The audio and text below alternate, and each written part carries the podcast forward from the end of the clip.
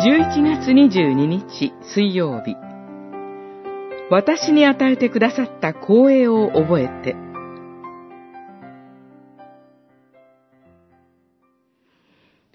そこでマリアは言った。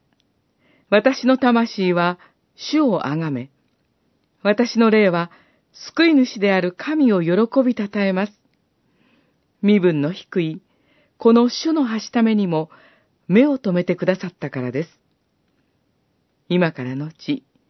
いつの世の人も私を幸いなものと言うでしょ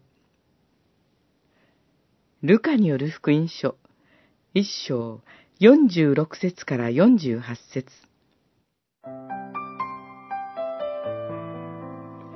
天使から主イエスを身ごもったことを知らされたマリアは、エリサベトを訪れます。エリサベトも、神の見業として身ごもったことを聞かされたからです。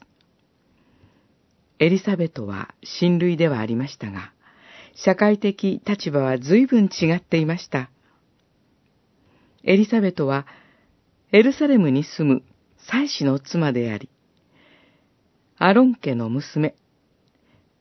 一方マリアはナザレという田舎町の若い娘です。しかし、エリザベトはマリアと出会ったとき、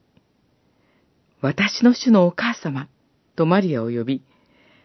彼女を高く上げられた神を賛美したのでした。このようにしてマリアは自分の身に起こった光栄を知り、そして主の皆を賛美したのでした。私たちもまた主による光栄をいただいています。主イエスは私たちのために地上にお生まれになり、この私のために十字架で死なれ、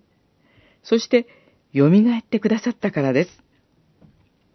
身分の違い、貧富の違い、